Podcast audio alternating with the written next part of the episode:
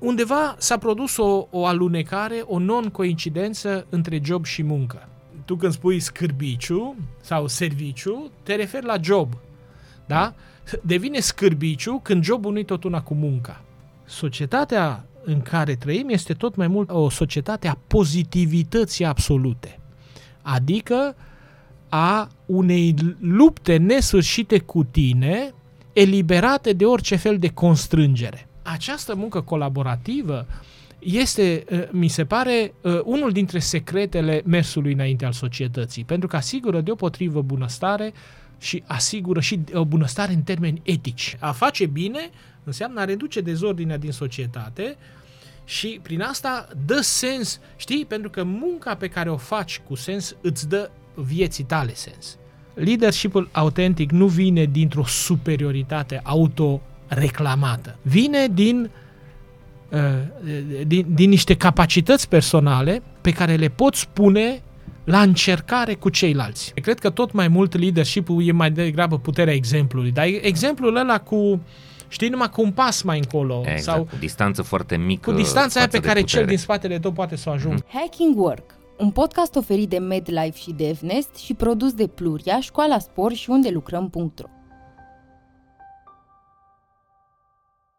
Servus! Bun venit la Hacking Work, eu sunt Doru Șupeală. Acesta este primul podcast din România care vorbește despre piața muncii în mod curajos, coerent și clar. Adică despre relațiile dintre oameni în calitatea lor de angajați, respectiv angajatori. Obiectivul nostru este să vă arătăm în acest podcast oameni interesanți, idei valoroase și povești care să vă inspire, astfel încât de aici înainte să nu mai mergeți la scârbiciu, ci să mergeți la serviciu. Unul dintre oamenii interesanți pe care îi așteptam de mult în acest podcast este Ciprian Mihali. Servus Ciprian! Servus, Doru! Bun venit la noi! Să vă zic câteva lucruri despre Ciprian. Uh, a absolvit filozofia la Cluj în 1992, moment din care a și început să predea la Babeș-Bolyai. În 2000 este, a devenit doctor în filozofie al universităților din Cluj și Strasburg. Are o relație foarte puternică cu francofonia, a lucrat în cooperare academică internațională începând cu anii 2000, a călătorit pe mai multe continente în scop profesional, a fost ambasadorul României în Senegal și alte șapte state africane între 2012 și 2016 și din 2016 până în 2020 director pentru Europa de Vest la Bruxelles al Agenției Universitare a Francofoniei, responsabil de proiecte internaționale de cooperare științifică. A scris șapte cărți, zeci de articole științifice și peste 25 de traduceri din limba franceză. Recompensat de statul francez cu palmele academice în 2012 și de Academia Română cu premiul Nicolae Titulescu pentru excelență în diplomație. Cea mai recentă cal- carte este Dicționar subiectiv de cultură civică, Humanitas, în 2020. S-a întors în țară în 2020, o decizie neinspirată, după părerea mea, glumesc, desigur. La catedră predă filozofie socială, filozofie contemporană, cultură și comunicare digitală, cursuri despre rasism și postcolonialism. Din 2020 ține săptămânal online pe YouTube o emisiune de știință și cunoaștere a lumii împreună cu fizicianul Cristian Presură, care este în Olanda, da? și uh, se numește Dicționar de idei și ideologii, iar din septembrie 2021 se numește Arhivele viitorului. Deci ați arhivat deja viitorul. Ciprian, mă bucur să ne întâlnim și să facem în seara asta o discuție mai degrabă filozofică despre muncă. Uh, mi-ai zis așa, să vorbim despre muncă materială și muncă imaterială. Uh, la ce se referă treaba asta sau cum o denumești? A fost una dintre preocupările mele în niște seminarii pe care le-am ținut uh, în anii 2005-2010 împreună cu studenții ai mei și cu uh, prieteni din societatea civilă, un seminar extra-universitar în care am vrut să discutăm un pic despre transformările muncii. De altfel, această chestiune a, apare des în filozofie. Chestiunea muncii, problema muncii și nu numai într-o anumită literatură socială, ci în foarte multe, în foarte multe teorii. Chiar, aș spune, filozofice, adică nu sociologice, nu de uh-huh. psihologie socială și, evident, nu cele care merg înspre teorii economice. De ce? Pentru că de multe ori, ființa umană este definită în filozofie ca animal laborans. Omul, uh-huh. ființa care, animalul care trudește. Omul este animalul care trudește. Uh-huh. Și în această perspectivă, atunci putem să vedem istoria umanității ca pe o istorie a rafinării și a dezvoltării modurilor de a lucra, nu? De la uh-huh. primii vânători, după aceea agricultorii, industriile, meșteșugurile și așa mai departe. Până la transformările contemporane, până acolo unde, între, începând cu poate a doua jumătate a secolului 20, se poate vorbi de o dematerializare treptată a muncii. De asta uh-huh. ar fi interesant de adică discutat. Nu mai, neap- nu mai e neapărat legată de a produce ceva, un obiect fizic, nu? Nu e, legată, da, nu e legată nici de o, o muncă a mâinilor, uh-huh. da? Mhm. Poate ne aducem aminte și aici îmi place mereu să amintesc această anecdotă uh, în care uh, noi când eram copii citeam mult, uh, lucram, învățam mult și părinții ne spuneau lasă cartea, du-te și lucrează ceva. Adică uh, munca da. intelectuală nu era considerată veritabilă muncă, nu? Era... Uh, Asta era o perspectivă. Altă perspectivă era dacă nu o să-ți placă cartea, Absolut. o să ajungi să muncești cu cârca. Absolut. Și asta ce însemna? Asta însemna că munca fizică e necesară, dar e un blestem, e o povară. Aha. Da?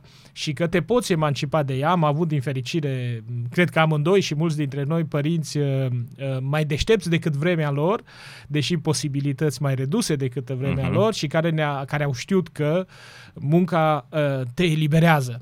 Mhm. Munca te emancipează, da? Munca intelectuală te emancipează. Da. Dar, revenind un pic, aș spune că s-a consacrat în teoria filozofică și în, în, în multe gândiri filozofice ale secolului trecut, mai ales, uh, această idee că s-a produs, s-au produs niște mutații foarte importante în, în devenirea omului. Care ce înseamnă? Foarte pe scurt, înseamnă acest lucru. Aici e o carte, n-am adus-o, n-am, n-am prezentat-o mm-hmm. de data asta, dar uh, am putea să discutăm uh, și o recomand oricui. Hannah Arendt, The Human Condition, condiția umană, pe care am tradus-o în limba română acum vreo 15 ani și care spune așa, există trei feluri de, ac- de viață activă. Omul este ființă activă. Da? Uh-huh. Ca ființă activă, el, înde- el face trei feluri de activități. Primul fel de activitate este truda mâinilor, spune el, truda trupului, sud, cu mhm. sudoarea uh-huh. trupului, nu când lucrăm pământul, da. este acea trudă care ne asigură necesarul de pe o zi pe alta. A, al doilea tip este munca propriu-zisă, ceea ce numește în engleză work, uh-huh. și care produce obiecte. Uh-huh. De la uh, un creion sau un cuțit până la o peniță sau până la o capodoperă, nu? Până uh-huh. la o sculptură. O pictură, o sculptură, o sculptură. exact. De la toate pâine ace- până la sculptură. Exact. Toate mhm. acestea uh-huh. fac parte din uh, durabilitatea lumii. Constru- co- uh, participăm, cu, fă, fă, fă, făurind lucruri, participăm la durabilitatea lumii. Uh, și cel de-al treilea tip de activitate este acțiunea. Acțiunea socială care dă naștere unei lumi care trebuie să reziste dincolo de noi prin, dincolo de noi prin activitatea socială, civică, politică. Cum uh-huh. construim lumea de mâine, uh-huh. uh, cum construim felul de a trăi împreună. Bun, las deoparte această chestiune pentru că ea duce într-o altă direcție, dar e foarte interesantă deosebirea aceasta pe care o face între um, uh, truda uh, trupului nostru și munca mâinilor noastre că trupul nostru trudește, asudă și, ă, de fapt, muncește atât cât să poată trăi a doua zi. Nu? Uh-huh. Țăranul care lucrează la câmp și care a lucrat vreme de sute sau de mii de ani, a lucrat în perspectiva zilei de mâine. Produc astăzi ca să trăiesc mâine. Iar trupul produce doar ceea ce poate să reziste mâine. Pâinea pe care o face astăzi nu rezistă nici ea dacă nu o mhm. consumi a doua zi. Fructele pe care le culegi, nu vorbim de cele bio de astăzi, da. Da? rezistă câteva zile sau o perioadă foarte scurtă. Adică e un soi de perisabilitate a trupului și a uh, și lucrurilor a da. și a produselor pe care le, le, le uh, produce. Ei, asta ține de condiția biologică și ne ține foarte lipiți de condiția noastră biologică, dar noi ne desprindem, ființa umană ca animal laborant se desprinde de asta și făurește. E un făurar. Aici e termenul pe care noi l-am pierdut puțin în limba română, nu-l folosim uh, prea des, de a făuri ceva. Uh-huh. Nu? Uh, fi, gândim figura fierarului, gândim figura artizanului, gândim uh, figura croitorului și așa mai departe, toate aceste lucruri care ne ajută să cum să zic, să trecem până poi mâine. Deci da, să nu fim dependenți. Că totuși munca imaterială este cea care se întâmplă în ultimele decenii. Asta este. Da? Adică aici, aici este... S-a, s-a, s-a făcut trecerea asta de la industrie și agricultură, de la muncile sigur, tradiționale sigur. către muncile intelectuale. Sigur, sigur. Da, astăzi avem vedetele în piața muncii, sunt oamenii care muncesc cu Absolut. căpșorul Absolut. și care sunt uh, și foarte bine plătiți pentru sigur, zona sigur. asta de cunoștințe Da, da, ce da, da, țin da. de algoritmi, de Absolut, absolut. uh, știu eu, de marketing, de creativitate, Da. de arhitectură, de lucruri care sunt mai puțin materiale. Sigur, asta este o trecere care aparține modernității. Modernitatea a reușit să producă suficiența aceea materială uh, și la primul nivel al uh, satisfacerii nevoilor biologice și la celălalt nivel al unei saturări cu produse. Și de aici încolo intervine, exact așa cum ai spus, intervine creativitatea și intervine imaginația, nu? Mhm. Știm bine, uh, marketingul se naște în momentul în care omul nu mai are nevoie de nimic. Da? Asta e o perspectivă răutăcioasă. Nu e, nu, nu o spun deloc cu răutate, o spun Mhm. uh, cu uh, uh, perspectiva, sigur, ea s-a născut într-un context, sau Mhm. cei care îl citează în acest fel pe Bernays, care Mhm. nu e așa, este o rudă a lui Freud și deci care știa un pic cum funcționează mecanismele psihologice, um, în momentul în care nevoile sunt satisfăcute, nevoile despre care vorbea și Freud și vorbește și psihanaliza, care produc dorință, care, uh, uh, în ce fel poate marketingul să intervină în mecanismele de producere a dorinței astfel încât să cuprindă dinamica psihică și să o integreze într-un proces economic din care să poată să fie după aceea uh, transformate în obiecte noi ale dorinței. Bun. Da, asta e o perspectivă interesantă. Eu nu sunt neapărat de acord cu ea, pentru că eu cred în continuare că marketingul bun, la bine făcut, este a răspunde în mod creativ și profitabil, evident, unor nevoi reale ale oamenilor sau unor, unor preferințe ale lor. Ceea ce spui tu este uh, a crea niște nevoi a te uita la oameni și a le, a le sugera că au acea nevoie. Mi se pare că asta este o zonă de abuz și de manipulare, uh, cum cred că, da, uite, de exemplu, nu neapărat avem nevoie de uh, uh, a fuma Da, da. și de a bea. Nu sunt nevoi uh, profunde sau de a, ju- a juca uh, jocuri de noroc sau Absolut, de a absolut. face pariuri, dar Nu. este entertainment. Da, nu, intenția mea nu e nici de Mhm, cum de a, mhm, de a, de a mhm. uh, desconsidera ceea ce înseamnă marketing și ceea ce Mhm. uh, produce el, ci e mai degrabă de a spune că acest nivel al suficienței materiale a permis uh, consacrarea, eliberarea timpului de creier. El se numește Aha, în teoriile aha. Moderne timp de creier disponibil. Adică în momentul în care omul nu mai trebuie să se gândească ce pune mâine pe masă, uh, unde merge mâine la câmp sau ce animal vânează, nu? Pentru că Că nu mai este Nu-i mai da, ajunge determinat așa, de muncă. uh, Mhm. îi se eliberează uh, foarte mult timp. Iar Mhm. acest timp poate să fie folosit creativ.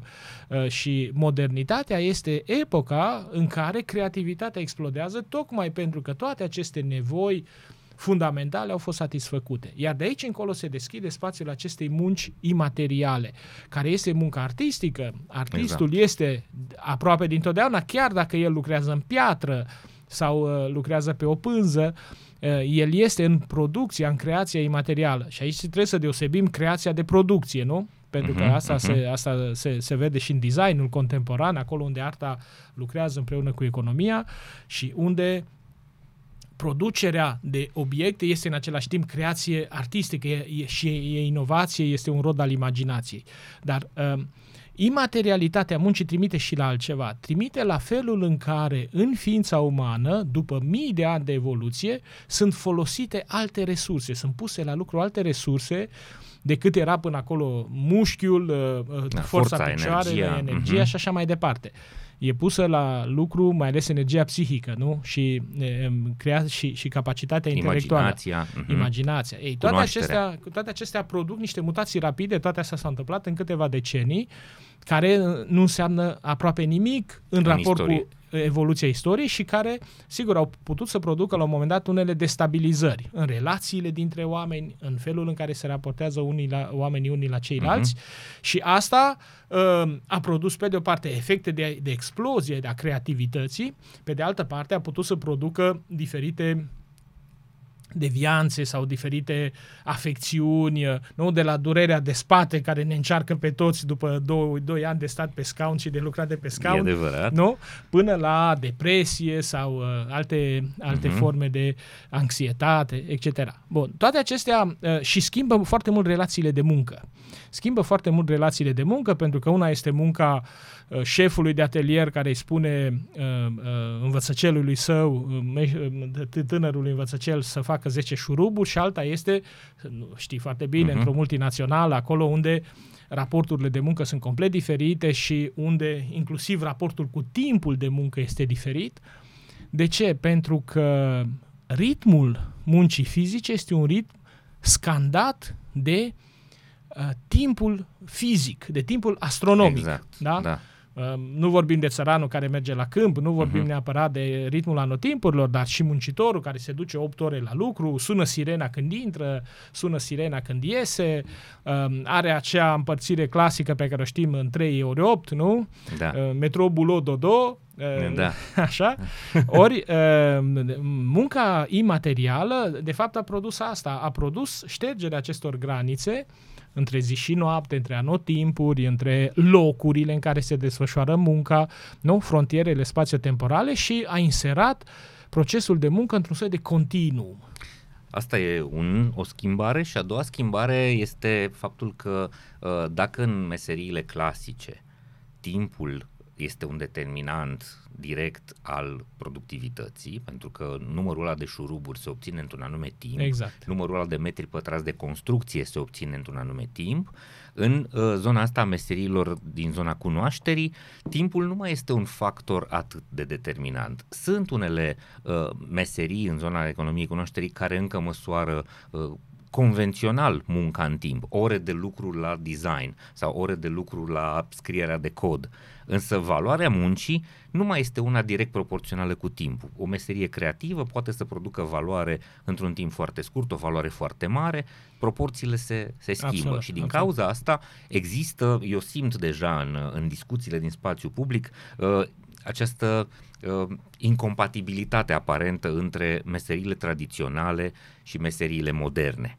Pentru că am ajuns, de exemplu, să hai să discutăm o, o situație concretă. Începe să se vorbească tot mai evident. Acum doi ani eram înjurat când spuneam asta. Se vorbește tot mai evident despre săptămâna de lucru de patru zile, da. poate chiar de trei zile, uh, în condițiile în care salariile se păstrează, se optimizează doar procesele de lucru și oamenii produc în bună înțelegere cu angajatorilor aceeași valoare economică într-un timp mult mai rapid pentru că își optimizează procesele. Asta pot să o facă cei din zona uh, industriilor creative, care se bazează pe inteligență și pe cunoaștere. Cei care sunt în construcții, cei care sunt în agricultură, cei care sunt în fabrica de șuruburi, nu vor putea face treaba asta. Da. Sau o pot face cu o viteză mai mică. Pentru că uh, uh, da, progresează și acolo tehnologia. Îți crește cumva uh, viteza de lucru, dar nu poți să ai aceleași, uh, aceiași parametri. Uh, crezi că se, se întâmplă o astfel de ruptură la nivel social între cele două categorii de profesii? Uh, putem să ne așteptăm la surprize în zona asta?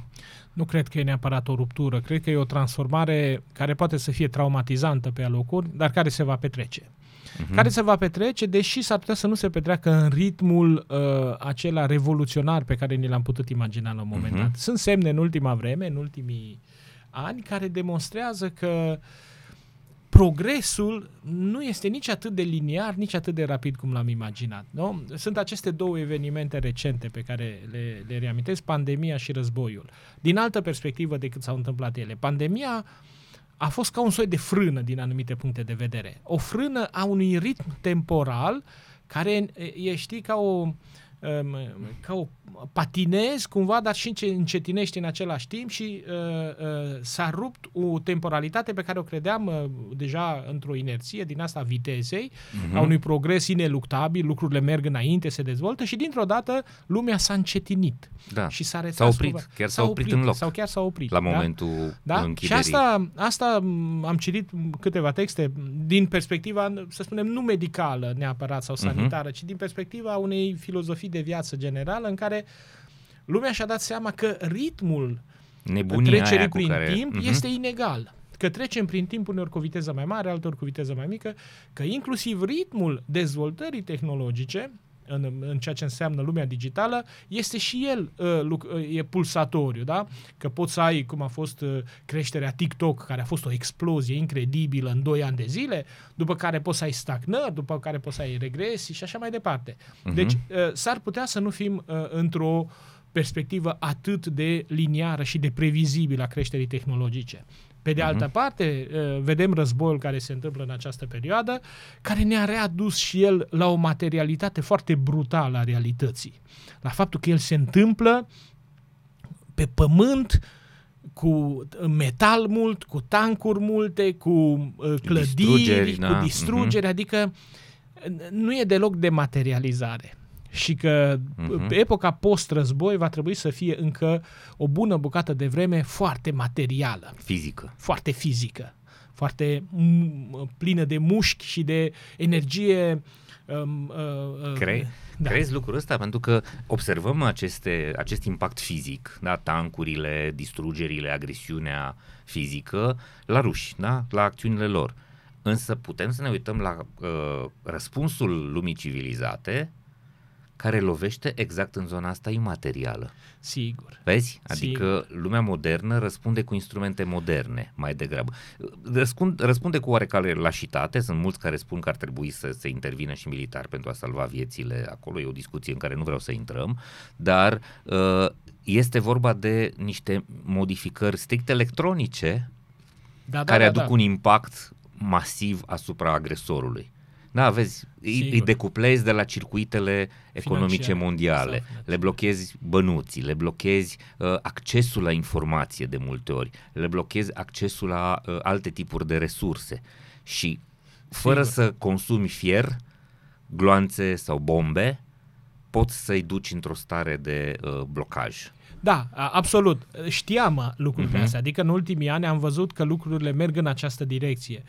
Ce n-am știut sau poate ne-a surprins a fost uh, masivitatea, i, uh, imensitatea acestei reveniri a, a forțelor brute. Mhm. Adică până în ultima clipă n-am crezut că un război este posibil și că el este posibil după paradigma celui de-al doilea război exact, mondial. de Adică acum 80 de ani. Surpriza mai degrabă nu este că uh, toate circuitele financiare sau toate aceste intervenții digitale pot să năruie. Am văzut asta după criza din 2008. Atunci am descoperit puterea devastatoare a digitalului și a, A virtualului, imaterialului, da. a virtualului, da? Asta o știam. Ce n-am știut însă este că avem acest rezervor de Aha. energie brută. Sigur, depozitele militare există și aici și acolo, dar poate că și Hollywood ne-a obișnuit cu această versiune soft a războiului, cu dronele acelea ultralegere care zboară la mare înălțime, care lansează o lovitură și se vede numai o luminiță și fără sunet. Războiul însă a revenit acum masiv, greoi, cu coloane de tancuri înnămolite, cu, bu- cu explozia surzitoare și toate astea parcă sunt 1941, uh-huh. da? Adică, sau 42, sunt 80 de ani. Deci, cumva, Ok. vreau să spun numai că uh, s-ar putea să nu ne luăm în rămas bun atât de, de repede de la această dependență a noastră de lumea materială. Și mai e, mai e ceva aici. Mai e ceva apropo de, de munca materială și imaterială. Um, noi suntem în această zonă privilegiată a lumii care se mută încet, încet, cum spui, și spre ziua de lucru uh, scurtată și spre mutarea majorității sarcinilor noastre de muncă Spre într-o- roboți, spre roboți, automatizare. spre automatizare și s- nu suntem poate chiar în centrul acestei lumi, dar nu suntem nici departe de ea. Mhm. Dar există regiuni uriașe, masive ale lumii care sunt departe de acest loc. Da, pentru că ai fost în Africa și știi Așa. ce e acolo. Și care depind în continuare de ploaia din acest sezon.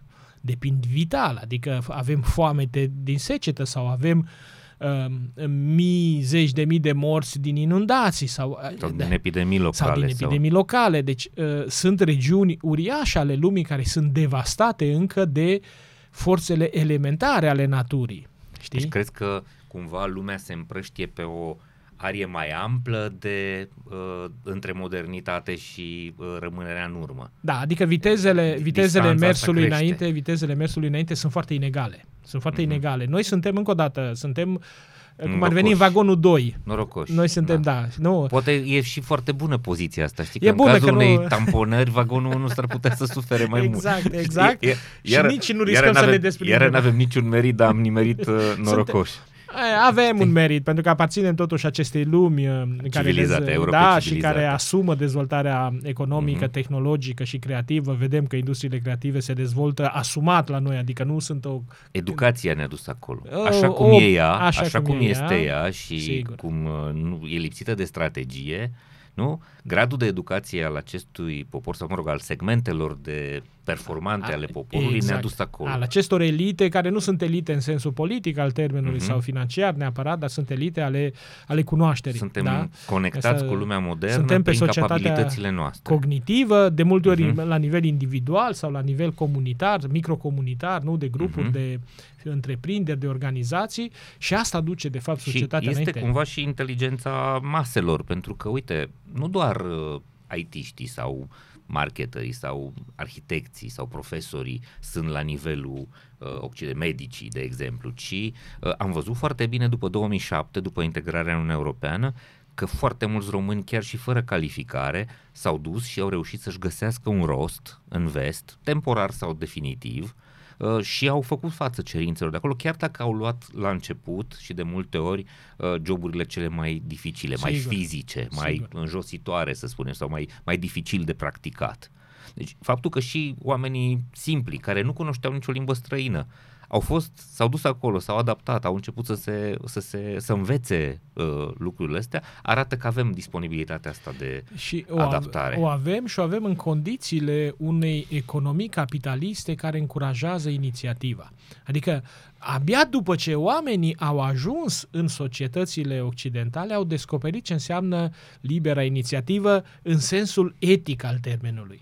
Pentru uh-huh. că inițiativa de a merge la uh, turci cu uh, rulmenți și a venit cu, cu blugi, da? încă nu e capitalism.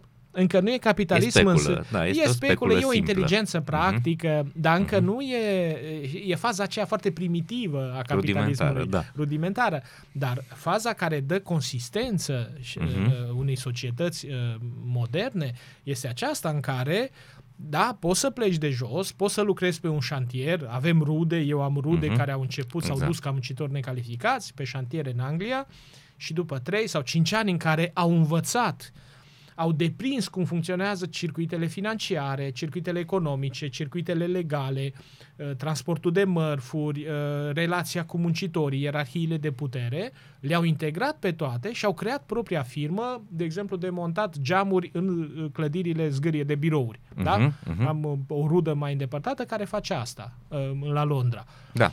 Plecând, Sunt... plecând de la cele 12 clase din Maramureș. Uh-huh. S-a dus în Anglia și acum este una dintre marile firme care lucrează în domeniul montatului, montării geamurilor la clădirile de, de birouri, care este, necesită un grad de sofisticare nu? Uh-huh. și de mhm. complexificare a muncii.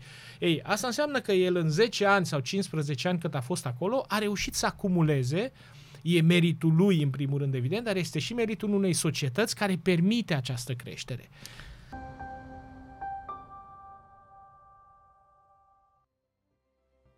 Hacking Work vă este oferit de MedLife, furnizorul național de sănătate al României. Ca angajator a mii de oameni și furnizor de sănătate pentru aproape 800 de mii de angajați, cel mai mare sistem medical privat din România știe că putem să ne facem bine doar găsind împreună soluții la probleme, având grijă de noi și de colegii noștri. Astfel, construim organizații sănătoase și un mâine mai bun decât astăzi. Împreună facem România bine. Hacking Work vă este oferit de compania de software DevNest, cu toții am crescut cu întrebarea ce vrei să te faci când o să fii mare. La DevNest, răspunsul este orice, pentru că exact asta este DevNest, un loc plin de oportunități, construit transparent, având oamenii în centrul tuturor acțiunilor și proiectelor. Un cuib în care cresc sănătos oameni, cariere și soluții tehnologice. DevNest înseamnă dezvoltare. Creăm oportunități, creștem o comunitate.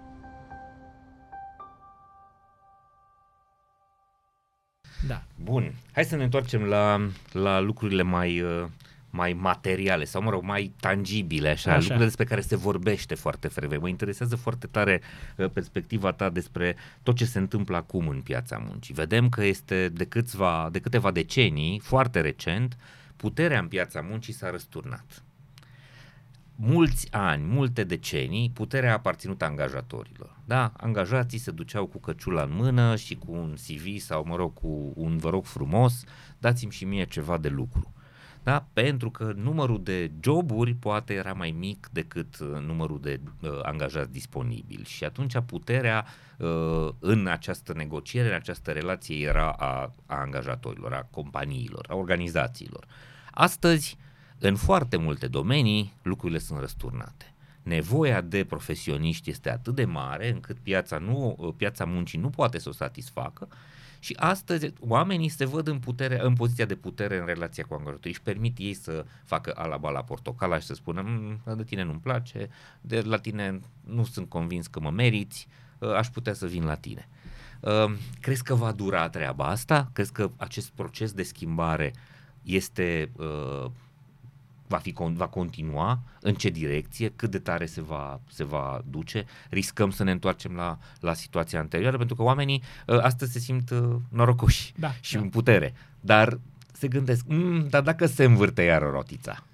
Uh, dacă se va învârti, se va învârti probabil, sau dacă se va răsturna această situație, se va fi în urma unui eveniment de tip financiar, nu cum a fost criza mm-hmm. neașteptată din 2008. Și va fi temporar. Un alt fel de criză. Eu sper, eu sper că asta să nu se întâmple sau să se întâmple cât mai târziu. De ce? Pentru că și eu sunt foarte admirativ față de acest model răsturnat oarecum, uh, care aduce în prim plan uh, uh, valențele colaborării și solidarității, că e și valoarea solidarității exact, aici. Adică exact. munca iese din relația aceea de dependență, de, de control și de, sub, mm-hmm. de dominație, subordonare, care, e, care a făcut Uh, uh, relația economică uh, în zorii lumii moderne, care a creat lumea modernă. Lumea modernă s-a creat pe patron și proletari, pe patron și angajați. Capitalismul nu? Pe capitalismul brut, ăla clasic. în care uh-huh. muncitorii au trebuit să se organizeze în sindicate, să se apere, să lupte, să moară, ca să-și câștige drepturile elementare. Bun, a, a, s-a uh-huh. trecut prin faza asta și înapoi acolo nu se mai poate. Sau să sperăm că sperăm, nu se mai poate. Da. Da? Uh, dar faza despre care vorbești este, este fascinantă tocmai pentru că scoate în evidență, ce scoate în evidență? Scoate o dimensiune etică a muncii pe care epocile anterioare nu cunosc. Cunosc dimensiunea legală, poate, da. dar nu etică. Etică înseamnă că uh, angajații sau muncitorii, sau oricum le spunem, sunt foarte sensibili la dimensiunea de realizare personală și de angajare, de commitment personal în ceea uh-huh. ce fac. Adică este foarte important ca persoana angajată să fie acolo prin voința proprie, prin convingerea proprie și cu resursele care îi sunt proprii și care, mai mult decât atât, pot să fie puse la oaltă unele cu altele. Am descoperit și noi în pandemie și de câțiva ani încoace și eu descoper, deși eu am fost în organizații internaționale și am văzut asta acolo, spre deosebire de modelele pe care le-am lăsat aici adesea, da? da. E de discutat. Da. Putem să, să discutăm nu vorbim despre, despre statul român și capacitatea vorbim, lui vorbim de modernizare. despre cum lucrează organizațiile internaționale, colaborativ, cu echipe pe mai multe continente, cu um, sarcini împărțite, cum se poate lucra cu un contabil de la Montreal și cu responsabil uh-huh. de mhm. resurse umane de la Paris și cu responsabilul de proiect de la pe Bruxelles. un fundament și care, de încredere, de departe. competențe. Exact. Și această muncă colaborativă este, uh, mi se pare, uh, unul dintre secretele mersului înainte al societății, pentru că asigură deopotrivă bunăstare și asigură și o uh, bunăstare în termeni etici. Adică nu sunt, ca să dau exemplul absolut opus, nu sunt uh, uh, oligarhii ruși care se îmbogățesc în modul cel mai Dintr-o poziție strategică, putință, nu da? neapărat datorită unor merite sau cum am citit azi, un, elementul creativ. Un, un, un oligarh rus al cărui nume nu-l dau, a cumpărat de la ruși cu 200 de milioane ceva și le-a revândut acel ceva cu 30 de miliarde. Bun, aici e lipsa de etică. Dar revenind la, la ce uh-huh. spui, mi se pare că uh, acesta este un, un spațiu sau o direcție bună în care merge piața muncii. Dar în același timp, aș fi totuși un pic de un optimism rezervat, pentru că sunt aici câteva tendințe care sunt puțin riscante. Ia să vedem Sunt care. câteva puțin uh, tendințe riscante din lecturile pe care le-am făcut, din felul în care okay. mă mișc în aceste teorii uh-huh. sociale. Una dintre ele este bine cunoscută teză a prietenului, a marelui sociolog și antropolog care din păcate ne-a părăsit anul trecut, uh, David Graeber, uh-huh. din Bullshit Jobs, da? Adică e posibil ca la un moment dat să fim atât de atenți la cum facem, încât să pierdem grija pentru ce anume facem. Uh-huh. No? Bullshit Jobs, ce le definește el, este această uh, acest simulacru de, de joburi, da. aceste joburi inventate în care... Care dacă ar dispărea nu s-ar schimba absolut nimic. Exact, deci sunt niște exact, butafurii. Exact. Dar în care nu e așa, trebuie să zâmbești. Nu, e exemplu la un moment dat al unui portar, zice, singura mea treabă este să apăs pe buton, să nu ajungă persoana care vrea să intre, să pună mâna pe... și așa mai departe. Bun. Mhm. Deci uh, e un soi de, de, de, de cum să spun, de, de supralicitare a, a futilului, a neînsemnatului. Asta e un risc, e, poate să fie un risc. Uh, un alt risc pe care l-aș vedea aici ar fi ceea ce ține totuși de această dematerializare a muncii. Adică uh, uh, mult, și în această carte a lui David Graeber și în altele se vorbește despre o anumită angoasă a angajaților legate de demotivare. O demotivare care vine din pierderea substanței. Da. Sens. Nu ai sens Nu ai, în ce n-are- faci. Nu ai sens în ce faci, da? Mhm. Uh, Organizația nu este capabilă să-ți explice de ce? la ce contribui tu Exact. în mod semnificativ pentru binele și contribuind, comunității sau exact, oamenilor. ce face. Și crede-mă, e, am simțit și eu asta pe alocuri atunci când am lucrat la un moment dat în, într-un, în Mhm. anumite contexte, în care senzația pe care o aveam, știi, noi suntem ăștia veniți de la țară, în care știi că dacă sapi astăzi, mâine răsare, Mhm. dacă astăzi lucrezi cu tata la zid, mâine crește zidul, știi, adică aveam uh, ceva palpabil, Tangibil, da, da, da. tangibil sensibil, sigur, metaforic vorbind, Sigur. al mu- a muncii noastre. Sau când- Rostul muncii. să aibă rostul rost. muncii, lucrezi pentru un examen, iau o notă bună, etc. Și la un moment dat am avut această impresie, n-aș spune de dematerializare, dar e așa ca și când se, Alunecoasă. da, știi, când îți cade, e pierzi nisipul printre degete, știți, îți- ți se prelinge. Pentru ce fac toate astea? Adică facem un proiect prin care să dezvoltăm capacitățile de dezvoltare instituțională ale unei instituții și, mă rog, acum vorbesc că inventez este, un pic. Da, uh, Și n-am- corporateză de, de, de biro, e, bi- birocrateză. Dar de Este o uneori pe bani birocrateză. publici, adică asta era Da, da, da, cu atât da, da. mai neetic. Mi se știi? pare că ai supus două lucruri. Odată faptul că uh, oamenii nu mai vor să fie resursă, proprietatea, sau mă rog, un, o, o zonă utilizată, să fie uh, folosiți, să fie subordonați unei, unei organizații, ci se duc către zona asta în care vor să fie parteneri. Da. Suntem în, împreună într-un proiect și trebuie să câștigăm ambele părți. Asta este ceea ce se simte astăzi, mai ales în, în economia cunoașterii. Oamenii vor tot mai mult să fie părtași și la a desena viitorul, la a construi proiectele, la a li li se folosi inteligența și creativitatea și totodată să fie părtași și la împărțirea rezultatelor. Vor parte din profit. Că sunt atrași ca acționari sau pur și simplu primesc niște bonificații pentru rezultatele obținute împreună, uh, este, este același lucru. Și al doilea lucru care mi se pare esențial este ceea ce mi arată studiile, da? există Gallup care măsoară nivelul de motivație, de implicare, de engagement, se cheamă în engleză, al oamenilor. Exact. Și este la nivel global la 20%, niciodată n-a depășit 22%. În foarte multe organizații, că sunt instituții, că sunt uh, firme, uh, oamenii se duc doar la un scârbiciu. Se duc, mă duc acolo pentru că fac niște chestii care au sau n-au sens, iau niște bani, dar nu simt că am vreo contribuție semnificativă și nici nu simt că sunt fericit cu ceea ce fac. Și ajungem acum la zona asta de fericire. Asta este. Toată munca asta, adică orice muncă ar trebui să ne dea sentimentul ăsta de împlinire, de fericire, de contribuție semnificativă. Nici nu sunt sigur că munca trebuie să ne facă fericiți. Adică nu sunt sigur dacă fericirea trebuie să vină din muncă. Sigur, noi vorbim despre muncă aici în sensul satisfacției profesionale. Mhm. Nu? Așa zicem, atunci când ai un job, ai măcar două criterii care decid aici. Fie ești bine plătit, fie ești satisfăcut profesional. Măcar Fie nu- amândouă. Fie amândouă, Da, cazul ideal. ideal. Cazul catastrofic este bullshit jobul. Nici, nici una, nici una. Este jobul, Mhm. da, e- exact. Um, dar um, trebuie să ne gândim dacă nu cumva uh, și vedem poate că din ce în ce mai mult în societatea noastră fericirea vine din altceva decât din muncă. Adică fericirea vine după uh, ce termin munca. Mhm. Nu spun neapărat că fericirea trebuie să vină acasă, întorcându-te, refuzând societatea. Din potrivă, poate să fie o fericire împreună cu alții, poate să fie o, o fericire pe care o faci uh, consacrându-te unor cauze sociale Exact. și așa mai departe. Mhm. Deci ăsta este un aspect, aș spune primul bemol pe care îl pun la relația dintre fericire și muncă. Faptul că poate că nu toată fericirea trebuie să vină din muncă. Poate că nici măcar sensul fericirii tale nu trebuie să vină din muncă. Da. Dar atunci când nefericirea vine din muncă, Mhm. nu dintr-o dragoste trădată, nu dintr-o suferință Pierdere, da, personală, dintr-o pierdere și așa pierdere mai din departe, familie. Atunci avem o alt, un alt tip de problemă.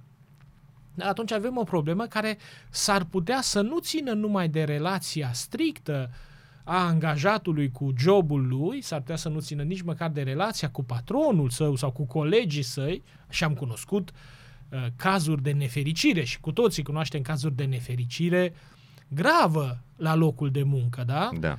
Ci s-ar putea să țină de felul în care este organizat sistemul muncii însuși. Da. Ce vreau să spun cu asta? Vreau să spun două lucruri. Unu, există o teorie, cel puțin una pe care o cunosc eu, care spune uh, e- undeva s-a produs o, o alunecare, o non-coincidență între job și muncă. Aha. Adică, tu când spui scârbiciu sau serviciu, te referi la job. Da? Devine scârbiciu când jobul nu-i tot una cu munca. În ce sens? În sensul în care, spun acești autori, munca înseamnă a da sens unei angajări. Te angajezi, fizic sau mental, da? Mhm. Pictorul um, se angajează în lucrarea lui.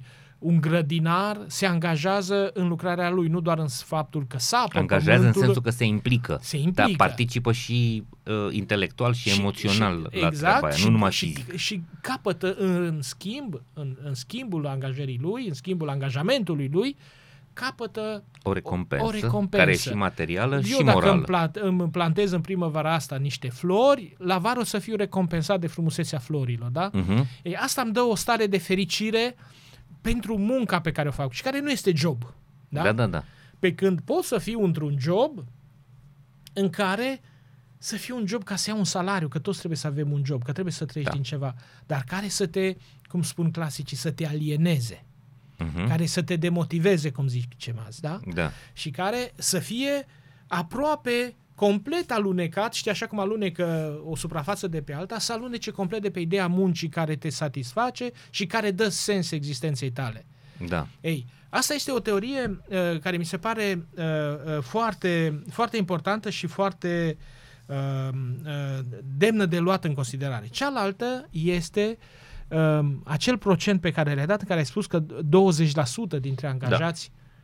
Când spunem că 20% dintre angajați doar sunt motivați, Implicat. da. Da. implicați, s-ar putea ca nu trainingul să fie soluția la asta. Sau cum se Nu, nu. numesc astea, uh, team building-urile să Da. fie soluția. În niciun caz. S-ar team putea ca team building-urile building-urile, exact, tu ai prins foarte bine asta. Am văzut în analize anterioare pe care le-ai făcut, în Da. emisiunile anterioare, ai vorbit foarte bine despre asta cu invitații tăi. S-ar putea să fie o problemă sistemică. Da. Uh, O problemă sistemică ce ține de felul însuși în care este conceput sistemul acestei munci imateriale, pentru că adeseori este muncă imaterială, da? Mhm. Nu cred bună oară uh, că demotivarea asta generală privește muncitorii de pe un șantier. Ia- Iarăși caricaturizez Mm, un pic, da. o opun uh, foarte brutal Da. două tipuri de muncă. Cred că demotivarea generală se petrece în corporații, în, În societate, instituții birocratice. în instituții birocratice, da, în instituții de stat chiar, care Mhm. sunt gonflate, nu? Pentru că a trebuit să-i Da. faci loc și eluia, și eluia și așa mai departe. Bine, ăștia au fost un pic calmați pentru că le-au dat salarii mari și atunci zice, domnule, mă duc, nu fac nimic, oricum mă plătește. Da. Dar în privat lucrurile sunt mai grave și Mhm. ele sunt grave din alt punct de vedere, anume că tu ești acolo prin propria voință, că tu ești acolo pentru un proiect propriu sau comun care nu are altă rațiune cum e la stat de a f- simula serviciu public. Nu, noi suntem acolo pentru că vrem să fim și vrem să facem ceva. Și dacă lucrurile astea nu se petrec, înseamnă că sunt niște mecanisme dereglate. Iar aceste mecanisme dereglate țin însăși de, de, de participarea, foarte bine cum ai spus-o, colaborativă la un act creativ. Da? Că de aici trebuie să vină. Că Și de asta, benefic. Și benefic. Creativ și benefic. Creativ S-ar și putea să benefic. fie creativ, dar să nu fie neapărat, să nu vezi că cineva se bucură de rezultatele Absolut. acelea. Absolut, absolut. Știi? Așa este, așa este. Și uh, știi, Uite, de exemplu, uh, scandalul din 2008, da? oamenii ăia din sistemul bancar care tot inventau produse derivate și toate nebuniile alea, unii dintre ei realizau că participă la construcția unei butaforii. exact. Și Știi? participă la crearea a ceea ce se numește în, în unele teorii entropie. Uh-huh. La f- producerea de dezordine socială. Da? Pentru că munca benefică, așa cum spui, munca uh, benefică și creativă este munca uh, se numește în fizică negentropică, aceea care reduce dezordinea și haosul din societate. A face bine înseamnă a reduce dezordinea din societate și prin asta dă sens, știi, pentru că munca pe care o faci cu sens îți dă vieții tale sens. Da? Uh-huh. Nu există bucurie, satisfacție, plăcere, aproape în sensul juisării, uh-huh. mai mari decât atunci când munca ta e recompensată, recunoscută, pentru că noi suntem ființe dependente de recunoașterea noastră. Da. Și Știi? cred că mai e un lucru care ține de sentimentul ăsta de împlinire, de fericire. Nu doar să vezi că rezultatele produc uh, beneficii cuiva, ci experiența pe care o trăiești în timp ce prestezi munca respectivă te face pe tine să te simți împlinit, te, fa- te face pe tine să te simți că te dezvolți, că crești, că dobândești informații noi, uh, te bucuri că lucrezi alături de niște profesioniști, alături de un om care te inspiră. Deci și acolo există o sursă de, uh, de inspirație. Uh, e, e esențial. Suntem uh-huh. ființe sociale. Suntem ființe sociale și ca ființe sociale ne adeverim pe noi înșine. Uh-huh. În preajma celorlalți. Că tot ai vorbit de David Graeber și de Bull și Jobs, am și aici un, un citat din Homo Sapiens al lui Rutger Bregman, care citează o cercetare a o, cercetătorilor olandezi Dur și Van Land din 2018. Au făcut un sondaj pe 100.000 de angajați în 47 de țări cele mai dezvoltate economic. Peste 25% dintre angajații din lume, din lumea civilizată, se îndoiesc de utilitatea propriei munci. 8% spun că e clar inutilă munca lor și 17% au mari dubii că ar fi de utilitate socială muncile lor. Deci trăim o epocă alienării în multe zone, adică ne facem că facem ceva, știm că nu e, are vreun sens, însă ne împăcăm cu Da, e, cu știi cum compromisul ăsta. Că mă, mă fascinează, spun, uh-huh. spun sincer, mă fascinează și citesc uh, tot felul de literaturi uh-huh. pe treaba asta și uh, mă fascinează pentru că este alienare și totuși nu este alienarea pe care o știam. Și îți dau uh-huh. un mhm. exemplu aici. Predic în casa, nu știu cum se spune, în casa păcăitului. Da. Așa. Uh, alienarea este un termen care vine din teoria marxistă. Uh-huh. Și mhm. alienarea privește munca, înstrăinarea proletarului de el însuși. Ce înseamnă asta? Asta înseamnă că în sistemul feudal, calfa, zidarul, meșterul, lucra ceva ce avea sens pentru el. Era un artizan, un uh-huh. făurar, știa să făurească ceva. Da? Era capabil. Am avut în familie un tâmplar care știa să facă obiecte frumoase din lemn, să monteze un geam, să fabrice o ușă. Ăsta era un făurar. Da? În societatea capitalistă introduce însă diviziunea muncii, iar în diviziunea muncii, omul, muncitorul, ocupă doar un fragmentel din procesul muncii în care el nu are nevoie să-și pună la uh, treabă niște aptitudini extraordinare. Aduceți-vă aminte de filmul cu la parodia cea lui uh, Charlie Chaplin, uh-huh. Modern Times, în care el trebuie să strângă un șurub. E imaginea perfectă a alienării. Alienarea înseamnă că tu folosești o parte absolut, adică nu folosești nimic din ce știi ca să-ți câștigi existența. Da? Nu te pui la, la întrebuințare. Te folosești la minimum. Sigur, mișcarea aia poate să fie epuizantă fizic, dar nu te valorizează pe tine. Uh-huh. Bun. Asta este alienarea în sensul clasic. Și asta înseamnă, în limbajul economic mai general, trecând mult dincolo de orice fel de marxism, proletarizarea. Proletarizarea înseamnă pierderea priceperilor. Uh-huh. Pentru că în lumea digitală termenul a revenit într-un fel foarte special și zice așa, Proletarizarea înseamnă să folosești unealta digitală fără să știi ce cu ea. N-ai nicio pricepere, habar nu ai ce chestia aia și noi vedem efectele devastatoare pe care le produce astăzi utilizarea rețelelor sociale, sociale da. la indivizi care habar nu au să le de unde vine, nu au care discernământ, sunt reguli, au discernământ, și devin, devin victime, niște exact. șoricei, niște rotițe exact, uriașe. Exact. Și asta, proletarizare, asta înseamnă, spune la un moment dat un autor francez pe care l-am citit, are, uh-huh. spune el, trei feluri de uh, cunoaștere care se pierd. Uh, este cunoașterea uh, priceperile muncitorilor. Mhm. priceperile acelea, uh, Abilitățile, croitorul, da, cunoașterea. pantofarul, Mhm. ceasornicarul, Da, da, da. așa, Profesia, profesionalismul. profesia, profesia, exact. Apoi, priceperile consumatorilor, capacitatea ta de a discerne, de a deosebi Între o între... stofă bună și o, Exact. uh, o mâncare bună. Exact, Mhm, mhm. exact. Între un film bun și un film junk, între Da, da, da, da, și așa da, mai da, departe. Da. Nu vorbim de lux aici, vorbim de, de, ca- gusturi. da, Hai da, să spunem da. așa, de gusturi, da? Mhm. E posibil să, să, să se uniformizeze pentru că mergem pe, Cumpărăm toți pe aceleași, fast food-ul același da, tipuri de produse. cantități de, haine care Exact, sunt calitate. Sunt, Și în al treilea rând, cunoașterile conceptuale, spune el. Sunt deci cunoașterile fabricante, cunoașterile consumului și, cuno- și uh, cunoașterile conceptuale. Care la ce se referă? La capacitatea noastră de a înțelege ce se întâmplă cu noi. Mhm. A ști de ce facem asta și a da nume la ceea ce facem. Bun. Asta înseamnă, spune el, proletarizare. Și lumea digitală, de aceea zice uh, Bernard Stiegler, riscă să ne ducă înspre proletarizare dacă nu ne vom apropia sensul lumii digitale. Iar ceea ce citezi tu, multă parte din munca asta care se întâmplă astăzi în organizații, în corporații și mai departe, e digitalizată. Da. da? E trecută toată, dematerializată, digitalizată și sunt angajați, cunosc și eu angajați, care spun trebuie să mut o factură de aici dincolo, de pe un ecran pe celălalt, dintr-un folder în celălalt. Asta fac toată ziua. Da. Știi? Și o muncă Unde în este, care- nu unde vorbesc e numai de creativitatea, satisfacție, da. nu Mhm. vorbesc nici de creativitate, unde este dezvoltarea ta. Și ți se spune, da, poți să o faci, ai încredere în tine.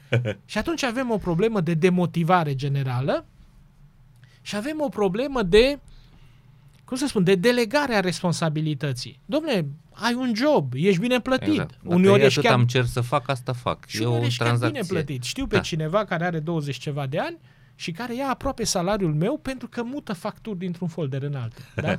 Da, pentru că ai zis de proletariat, ai, ai auzit de noul concept, cognitariat. Adică sunt uh, noi muncitori, noul proletariat din industria cunoașterii. Adică oamenii care nu mai lu- muncesc fizic, da, cu uh, mâinile și brațele și cu spatele lor, ci muncesc cu capul, dar sunt tot un proletariat uh, uh, Salahorii digitalului. salahorii digitalului. Și pentru că am ajuns aici, um, am zis că să discutăm și despre uh, unul dintre efectele dureroase puse în valoare sau puse în lumină de pandemie și acum de, uh, de război. Fenomenele astea psihice, uh, suferința psihică a tot mai multor uh, oameni, în general tineri, din, uh, din întreg spectrul economic, mai ales din lumea digitală. Burnout, depresie, anxietate, stres. Sunt fenomene tot mai ample, sunt tot mai multe uh, stegulețe roșii care se ridică în organizații, oamenii sunt depășiți de situație, nu realizează cei mai mulți dintre ei că au ajuns în situații în care sunt arși complet psihic și organizațiile nu înțeleg cauzele, uh, situația, efectele și mai ales nimeni nu vede niște rezolvări clare pentru treaba asta. Pentru că e o, o formă de inconștiență care a dus la, la situația asta. Și hai să încercăm să ne uităm filozofic la subiectul ăsta, sau mă rog, uh, Da, din, atât. din, din ideile pe care putem să le punem noi pe masă. Ce Dumnezeu se întâmplă? Cum am ajuns aici și cum de nu știm să ieșim din situația asta? Suntem într-o, într-o spirală din care nu mai putem să... nu mai putem- Și de cele mai multe ori ne punem singuri în situația asta. Da. Eu aș numi asta sindromul hamsterului.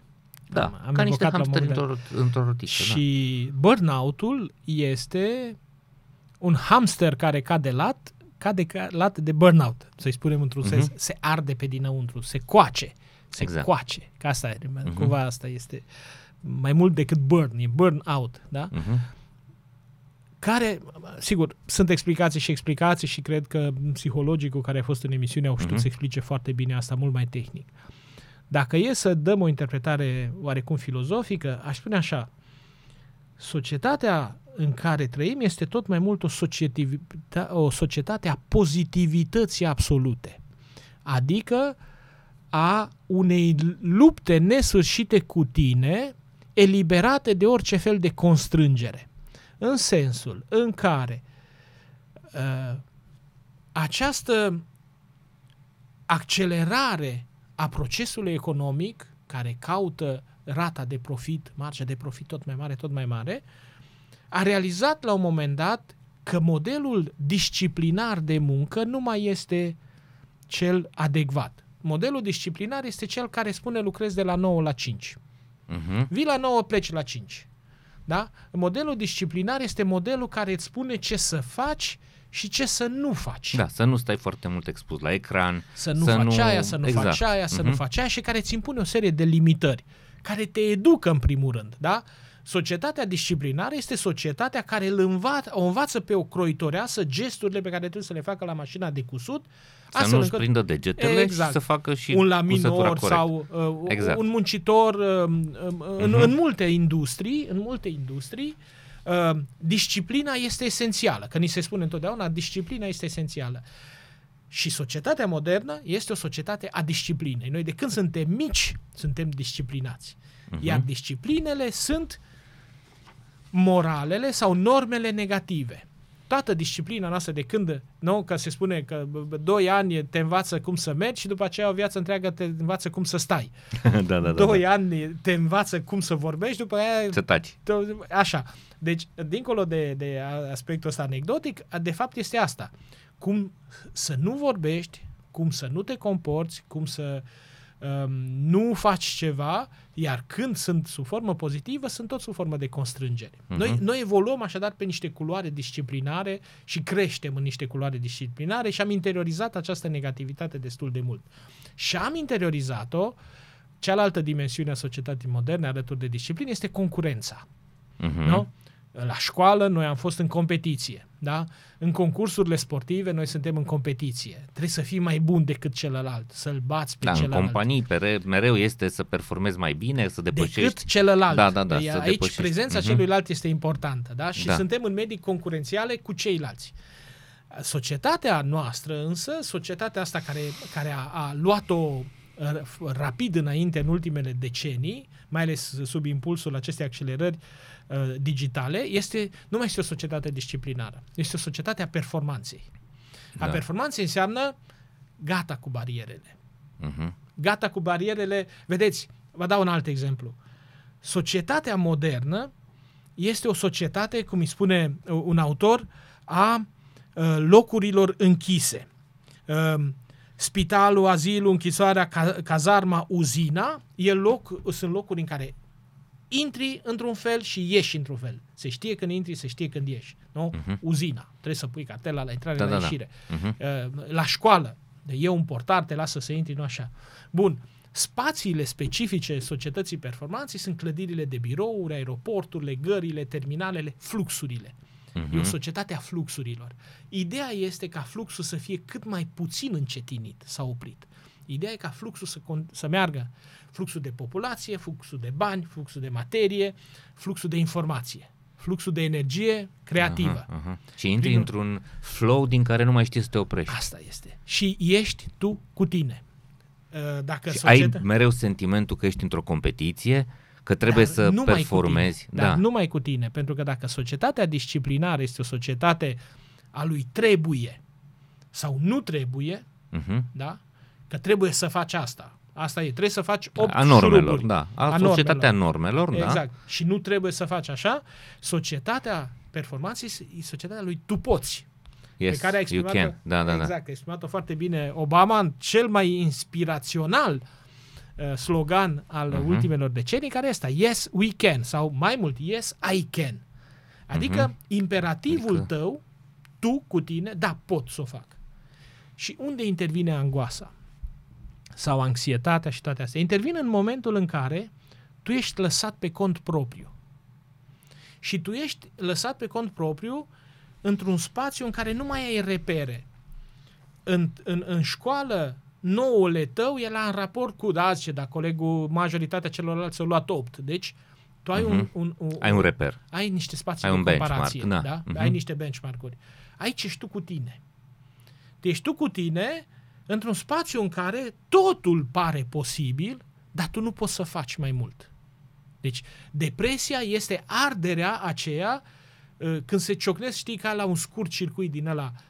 Pe de o parte, nu mai poți să faci nimic, că nu mai poți să o duci. Pe de altă parte, din jur, peste tot, toate reclamele spun poți să o faci. Totul e posibil astăzi. Depinde doar de tine. Uh-huh. Și de fapt aici nu depinde numai de tine. Adică ai, și aici am eu uh, bemolul meu pe care nu-l voi exprima mai mult decât sub forma unui bemol aici, a ideologiilor dezvoltării personale. Că s-ar putea, spun numai sub forma unei îndoiele aici, nu mai mult, să fie o păcăleală acolo. Că dezvoltarea personală să nu fie soluția. Că avem ceva sistemic, încă o dată, care ține de modul în care sunt organizate relațiile între oameni, iar pandemia ce a făcut? Pandemia l-a trimis pe fiecare acasă cu el însuși, într-un spațiu nedeterminat și într-un timp nedeterminat. Pentru că munca imaterială înseamnă că s-a șters ziua, noaptea, dimineața, uh, că s-a șters spațiul, uh-huh. pentru că asta a fost ultima limită. Că dacă de bine de rău mai mergeai la birou, mai stăteai cu colegii, da. iată, și acum uh-huh. filmăm la o oră la care ar trebui uh-huh. să fim acasă, în sânul familiei. Exact. Noi facem altceva, ne, suntem într-un Tragem proces, de noi. Da, Da. suntem într-un spațiu care nu ar cunoaște temporalitatea. Ei, asta se mai poate întâmpla, dar se întâmplă încă în comun cu ceilalți. Uh-huh. Însă, pandemia i-a exilat pe oameni în interior. Este exilul interior. Pe de altă parte, fiecare s-a păstrat în acea conexiune cu exteriorul, unde acceptă acest bombardament de informație uh, extrem de intensă, tocmai din ceea ce se cheamă FOMO. Fear of missing out. Da. Să nu creadă ceilalți că eu trag targa pe uscat sau că trag chiulul sau că lipsesc și că mă fac că lucrez. Da, da, da. De da, acolo vine în mare parte zona asta de supra-solicitare, de, Absolut. de epuizare. Da. Și de pozitivitate da, da, permanentă, da, de da, mai da, mult, da. mai deci mult, tragi mai tu mult, odată de tine Da, ca un tragi. tâmpit Da. și doi la mână mereu ai sentimentul ăsta că nu faci suficient de mult pentru că uh, s-ar putea ca ceilalți să creadă că ești în afara exact, jocului. Exact, exact, absolut, absolut. Și, și astea induc o spirală din asta interioară și Da. induc acest sindrom al hamsterului, da? Mhm. în care, Mhm. uh, de fapt, uh, ca să mergi înainte, bați pasul pe loc și uh, te consumi uh, în, în această um, uh, incandescență mentală care produce atât de multă anxietate. Dar s-ar putea să fie mai mult de atât. S-ar putea să fie mai mult de atât pentru că nu vine numai din epuizarea supramuncii. Nu e Mhm. numai supramuncă acolo, știi? Mhm. Uh, cred că este și, o, și o, nu e numai un supra, e și ceva sub. Știi? E Da. o și- subutilizare, un deficit de ceva. Cred că ar trebui să mai facem încă cel puțin trei episoade pentru că avem o, o arie uriașă de vorbit. Hai să, aș vrea să mai vorbim înainte de a merge către final despre uh, modele de leadership. Crezi că suntem în momentul în care avem nevoie de altă tipologie de conducători? Vorbim de organizații în principiu, dar uh, de acolo putem să extrapolăm și la societate și la, știu eu, alte, uh, alte zone ale uh, organizării umane. Crezi că modelul clasic de leadership din business, acel director supraputernic care uh, reușește să facă tot, este optimist, este pozitiv, este carismatic, uh, uh, mai este astăzi uh, varianta câștigătoare? El poate să rămână o variantă câștigătoare, adică sunt convins că există numărat, nenumărate companii în care varianta câștigătoare funcționează, nu? Pentru că A- dacă dispart, nu? Aparent, da. Da, Dar eu depinde, cunosc cu, depinde cel- cine face cifrele, știi? E, Așa este. Eu cunosc câteva persoane în, în zona privată care m, sunt carismatice exact în sensul ăsta, dar dacă m, sunt într-o postură de succes e pentru că au știut să dezvolte uh, uh, un model de leadership colaborativ. Mhm. Da? Acolo unde sunt în permanență cu oamenii, sunt sub forma unei Știi, leadership-ul autentic și urmăresc ce ai scris și ce scris și ce, Mhm. ce ai vorbit uh, cu ceilalți invitați, leadership-ul autentic nu vine dintr-o superioritate auto-reclamată. Domnule, eu am banii sau eu sunt mai vechi sau așa mai departe. Sau eu mă pricep mai bine Sau ca eu mă voi. pricep. Mhm. Co- și astea contează, adică să nu, Sigur. nu trebuie să le pierdem din vedere.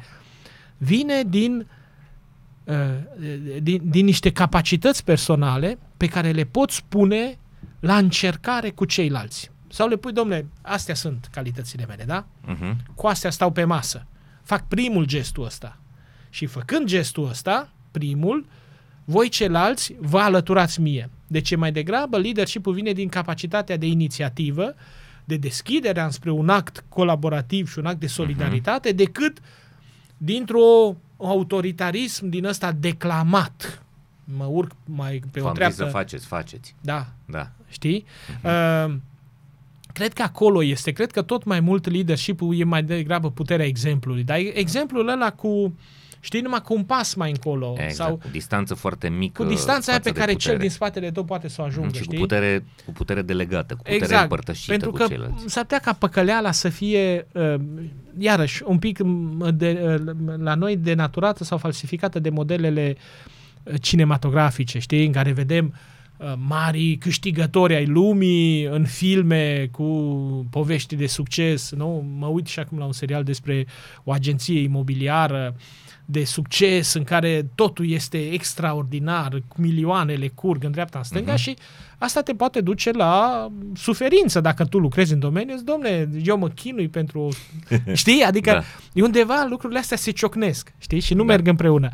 Uh, dar, încă o dată, uh, există acest imaginar al marilor, uh, rea- nu cei care scriu cărțile de dezvoltare personală, cum am reușit în 12 pași sau da, da, da, știi? Da, Uh, uh, și pe de altă parte, ai de fapt această muncă cotidiană în care sigur că ai nevoie de un pic de noroc, dar uh, nu ajungi la acea stare de dezvoltare a ta, de dezvoltare a afacerii, a inițiativei tale, ca prin miracol. Că e multă sudoare acolo, că e mult Mhm. angajament și că succesul nu, nu înseamnă neapărat acea glorie, Da. muzică triumfală. Și neapărat niște cifre în cont. Și neapărat niște cifre în cont, că ea se traduce poate printr-un alt fel de integritate a dezvoltării tale, prin o anumite... împlinire, o împlinire, o schimbare de, uh, știi? de situație pentru alți oameni. Da, pentru că povestea asta cu sensul, sensul muncii tale e, e decisiv, știi? Și de fapt noi vedem și vai câți oameni câștigă. Când ne uităm întotdeauna m- marile modele pe care le vedem sunt cele ale câștigătorilor.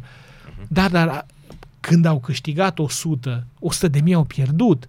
Nu spun neapărat că asta e nedrept, dar spun că asta s-a întâmplat. Mhm. Adică noi nu vedem eșecurile, pentru că na, nu e atât de pasionant eșecul și nu e molipsitor eșecul. Da, deci cumva leadership-ul nu mai este neapărat un joc cu sumă zero, Mm. da? Ci este mai degrabă un joc în care câștigă toți participanții, sau mă rog, mare parte a participanților. Asta este, asta este. Și s-ar putea ca asta, poate într-o economie, dar în- în orice caz, economia ideală pe care o văd eu este o economie în care sunt mai puțini miliardari, ca să o iau foarte brutal, Mhm. dar sunt oameni care uh, m- o duc cu toții mult mai bine. Cred că Da, într-o de societate... Distanța asta între Egal, extreme ar trebui exact. să fie tot nu mai... egalitarism, că nu, e vorba niciun de caz, egalitarism. niciun caz, că nu, Știi? suntem, nu avem abilități egale, nu avem dar resurse uh, egale. uite-te cum arată o societate, cum este societatea rusă, da?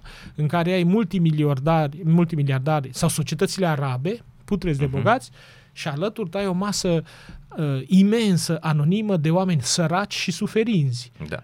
Asta nu, Ținuți este, la- asta nu este nici la un leadership, standard de- nici dezvoltare, nici bogăție, nici Animal, nimic. da. Exact, Mhm. exact.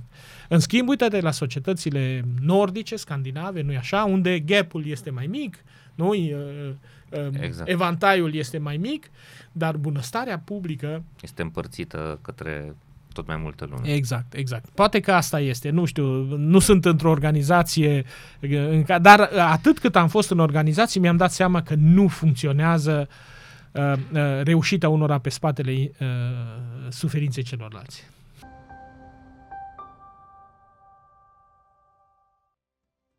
Organizațiile performante sunt în primul rând organizații sănătoase, iar asta înseamnă angajați sănătoși, fizic, psihic și relațional. În ultimii doi ani am înțeles cu toții și mai mult cât de importantă este sănătatea. Abonamentele de servicii medicale au devenit cel mai important beneficiu non-salarial dorit de către angajați.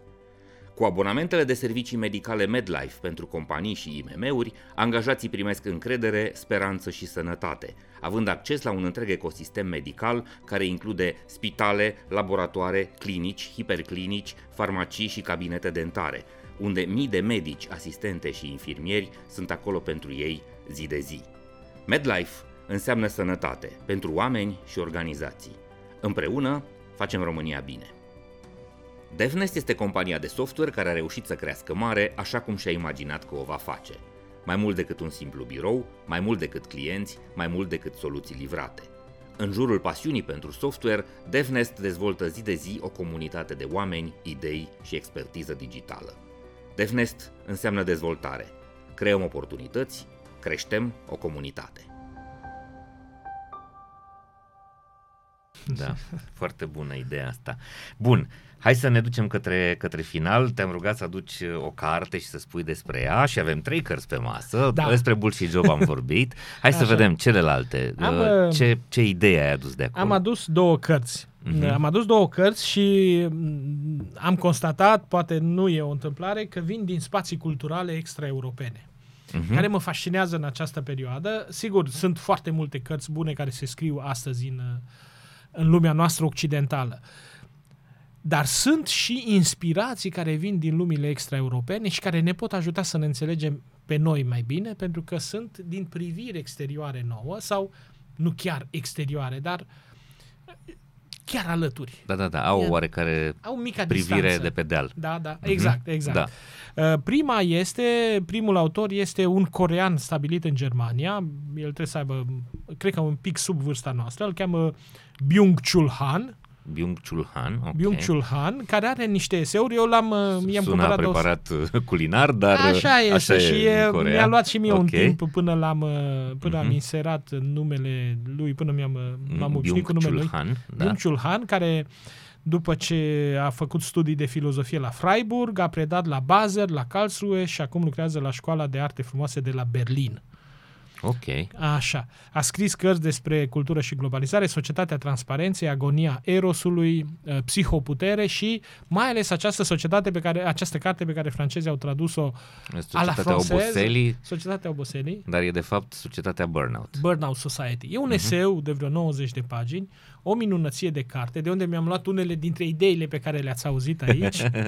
Vă Da. recomand, o recomand cu Mhm. foarte multă căldură, pentru că e un eseu scris inclusiv scris într-un fel cu care noi nu suntem neapărat obișnuiți. Da. Adică e o scritură de asta monotonă cumva, Răpăită. răpăit așa și care marchează câte o mică diferență scris din loc în loc, ideile revin, se fixează, mai vine un detaliu și detaliul ăla confirmă de fapt ce a fost înainte și mai merge un pic înainte. Deci e o mișcare uh, foarte interesantă a textului, un text de 90 de pagini, cu note, cu 110 pagini cu note cu tot, uh, se citește ușor și e foarte, foarte bună, inclusiv prin referințele pe care le dă.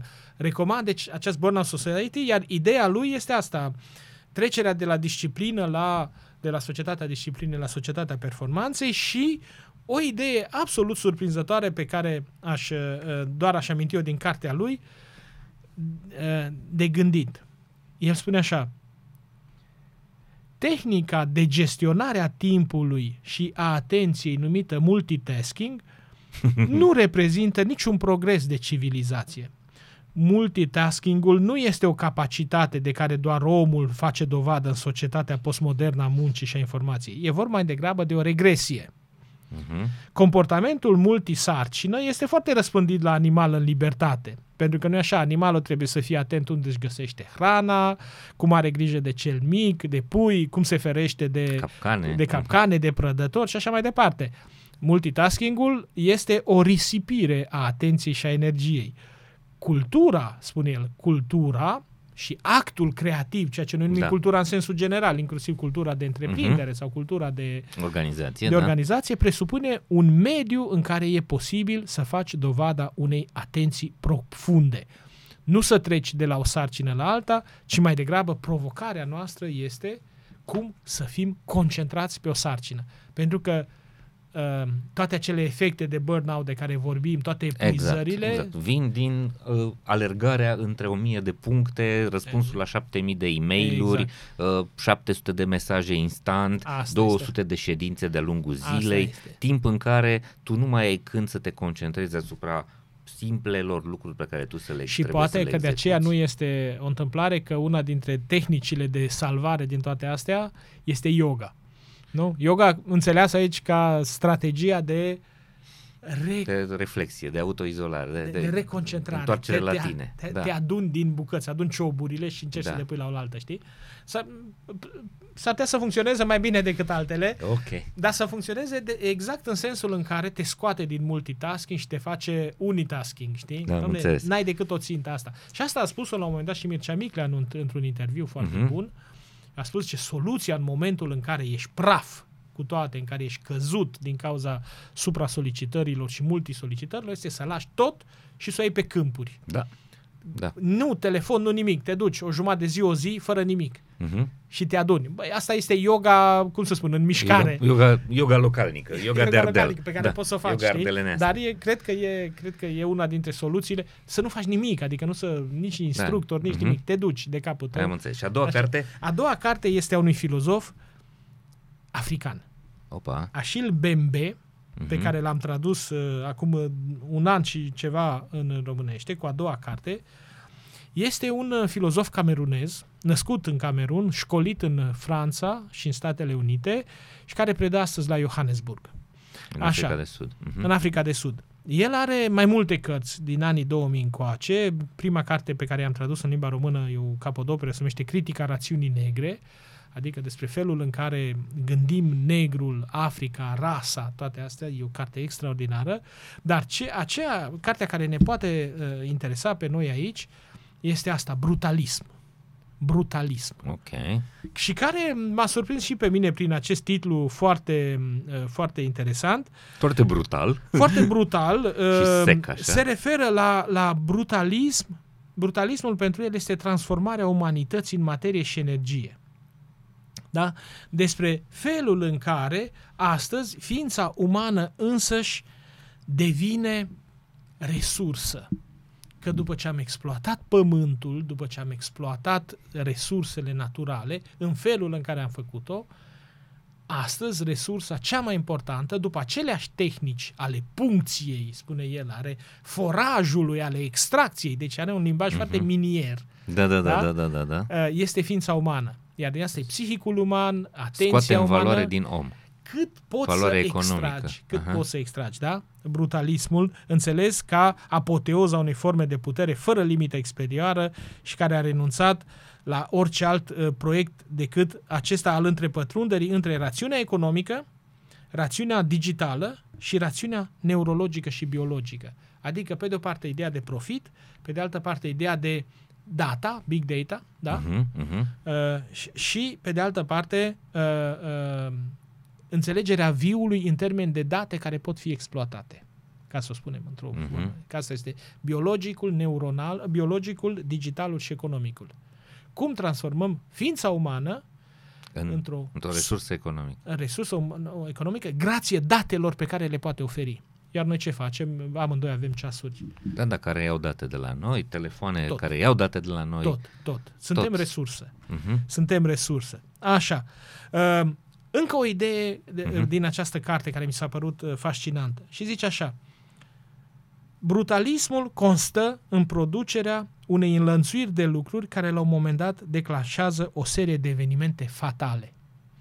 Brutal, brutale sunt lucrurile nu numai cum se întâmplă, ci și felul în care ele sunt pregătite. Și asta nu poate, sigur, cartea e scrisă acum um, 5-6 ani, nu poate să nu facă trimitere, el vorbește aici într-un anumit moment și de ororile războiului și de atrocitățile războiului, îi spune ororile unui război nu se datorează doar momentului în care explodează bomba, Mhm. ci înlănțuirea de lucruri care declanșează un război. Acolo e ceva brutal. Adică faptul că noi am permis, noi, în sensul... uh, Da, lumea general, modernă. Mhm. a permis ca asta să se întâmple. Și asta ține de, de transformarea, uh, zice, producerea unor înlănțuiri multiple și complexe care dau naștere unor răniri, unor fatalități, unui țipăt gătuit, prăbușire unei ființe umane sau mai general uh, prăbușirii unor f- co- comunități umane pentru că apoi totul să se reaprindă, totul să ia de la capăt, această rutinizare a tragediei. Da? Deci el are o imagine din asta, n-aș spune neapărat apocaliptică, dar o imagine care uh, ne scoate puțin din acest uh, triumfalism, uh, uh, știi, uh, și care ne duce mai degrabă spre ideea de randament cu orice preț, eficacitate cu orice preț. E mai mult aici, pentru că el spune așa la un moment dat, sigur, el este un africanist și zice ceea ce s-a întâmplat în Africa, felul colonialismul, exploatarea ființelor umane în modul cel mai Mhm. brutal, Mhm. Da. s-ar putea să fie un model, un exemplu pentru felurile în care, O să se Astăzi- mai întâmple și de aici înainte. da, nu neapărat în forma aceea fizică, Mhm. că nu neapărat forța mâinilor ne trebuie, Sigur, că, sigur, sigur. dar E, Te duce cu gândul la sistemul de supraveghere din China, de exemplu. Exact. Ex, Și exact. la ce extrag companiile digitale Exact. occidentale Și din ce ex- noi. Exact, despre asta este, despre extracție. Pentru că dacă în secolul XIX sau 20 se extragea abanosul, se extragea cauciucul, se extrageau minereurile din Congo, minereul cel mai prețios astăzi este atenția Inteligența, noastră. Inteligența, datele și Și atenția, atenția, da. noastră. Da? Atenția Cum noastră. forăm? Forajul, știi? Uh, Freza aia care intră în pământ și scoate de acolo. Ei, cum forăm noi atenția? Da, am adus și eu o carte pentru că așa e regulă la noi. Uh, Phil Tier, uh, Noua eră a imaginației. Este un tip care a cofondat în anii 90 una dintre cele mai uh, faimoase agenții de publicitate din, uh, de creație publicitară în Londra, St. Luke's. Uh, Phil Tier scrie așa cum va conduce venitul universal de bază la explozia creativității. Este un uh, om care vine din business, care vine din marketing și care teoretic ar trebui să fie un, un liberal de dreapta, cum credem noi, dar de fapt este un, uh, un om care susține ideea asta a venitului uh, unic, uh, garantat tuturor, care ne dă confort psihic și care îi lasă pe oameni ulterior să înceapă să devină imaginativ, creativi, având confortul ăsta al nevoilor primare asigurate. Oamenii, miza lui este asta și demonstrează cu zeci de exemple că uh, din tot felul de experimente și din tot felul de situații că uh, asta este o, o, o, uh, o cale corectă. Deși m, știm foarte bine, propaganda conservatoare vine și ne spune, băi, uh, le dăm la, uh, îi învățăm pe oameni dacă le dai bani, o să Asta fie este. toți bețivi, o să fie toți, uh, uh, o să atârne pe la colțurile străzilor și uh, demonstrația lui este exact invers. Cu siguranță o parte din omenire va zice, ok, stăm și le nevim, ne uităm la soare cum trece, dar pe de altă parte foarte mulți vor începe S-ar putea să, să, se deblocheze să- niște... și va aduce o, o nouă creație de valoare, de valoare uh, economică, un nou ciclu care uh, cu siguranță este în zona asta imaginativă, este în zona virtuală, n-are cum să mai fie uh, economic și material, fizic. Da, absolut, ai văzut Mhm. câtă suferință produce modelul clasic economic, adică produce rateuri. Pro, sigur că produce și performanță și societatea modernă a mers enorm înainte Mhm. în ultimii 200 de ani, dar a produs și multă suferință, a produs multă inegalitate, multă sărăcie, de la suferința bo- oamenilor săraci, bolnavi, eh, căzuți în alcoolism sau în alte Mhm. patimi, până la ceea ce ai descris adineauri, anxietate, depresie și așa mai departe. Sunt suferințe reale, sunt cazuri de... care sunt Da. aparent în zona bunăstării, știi? Da, adică a, sunt- a, exact din zona de unde ar trebui să se producă plus valoarea. Da? Da. Adică se ard circuitele acolo sus. Mhm. Știi? Bun. uh, uh, la cognitariat se la ard circuitele. cognitariat se acele. cum, uh, cum împiedicăm asta? Dezvoltând mai degrabă ce pot să ofere oamenii aceia. Mhm. N-am apucat să discutăm uh, despre studenți și despre facultăți, Da. despre felul în care poți să timorezi studenții și să-i pla- blazezi și să faci din ei niște uh, piese între mecanisme sociale sau poți să faci dintre ei niște oameni creativi. Știi? Mhm. Deci și asta e uh, o altă chestiune care, care intră în aceste economii ale imaginației. Ciprian, cu siguranță mai trebuie să facem două episoade, așa că uh, hai să mergem către final. Um, o persoană care te inspiră, un model. Uh, Modelul care m-a inspirat cel mai mult pe mine, din păcate s-a stins din viață acum câteva luni, a fost conducătorul meu de doctorat, profesorul Jean-Luc Nancy, uh, filozof, profesor de filozofie toată viața la, la, la Strasburg uh, și care m-a inspirat nu atât prin ce a scris, desigur, și prin aia, ci prin capacitate, prin generozitatea lui infinită. E un om, uh, știi, generozitatea minții.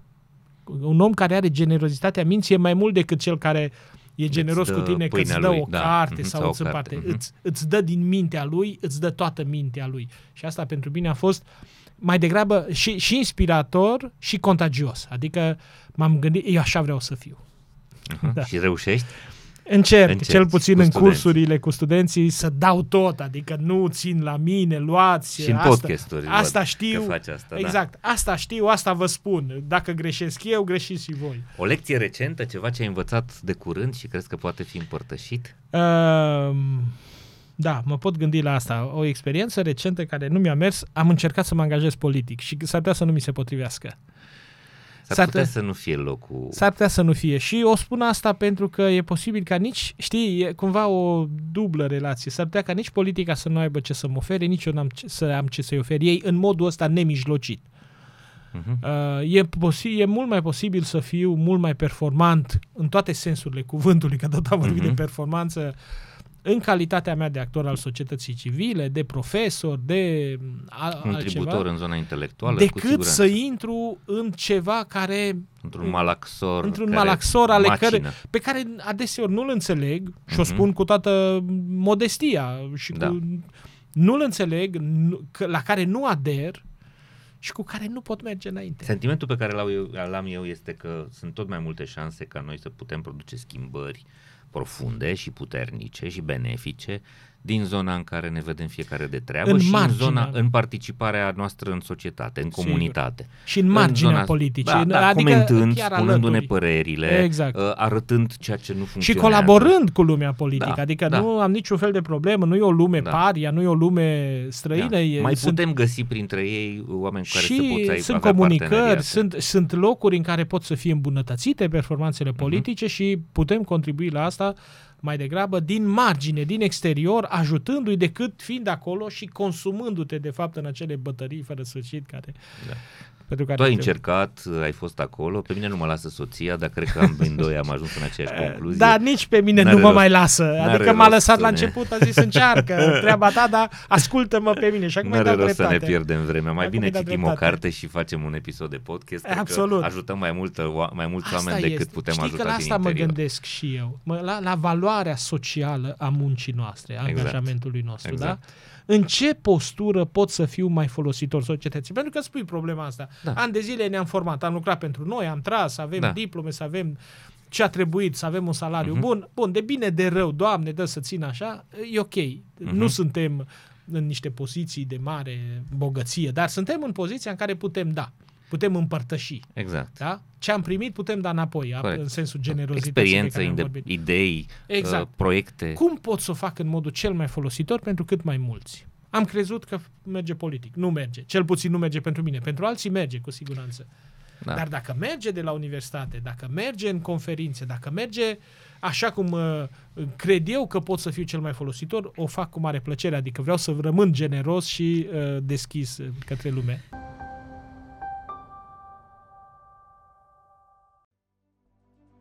Pluria este o platformă de spații flexibile dedicate echipelor care colaborează la distanță. Aplicația Pluria permite companiilor să implementeze un model de lucru complet hibrid și flexibil, eficient din punct de vedere al costurilor.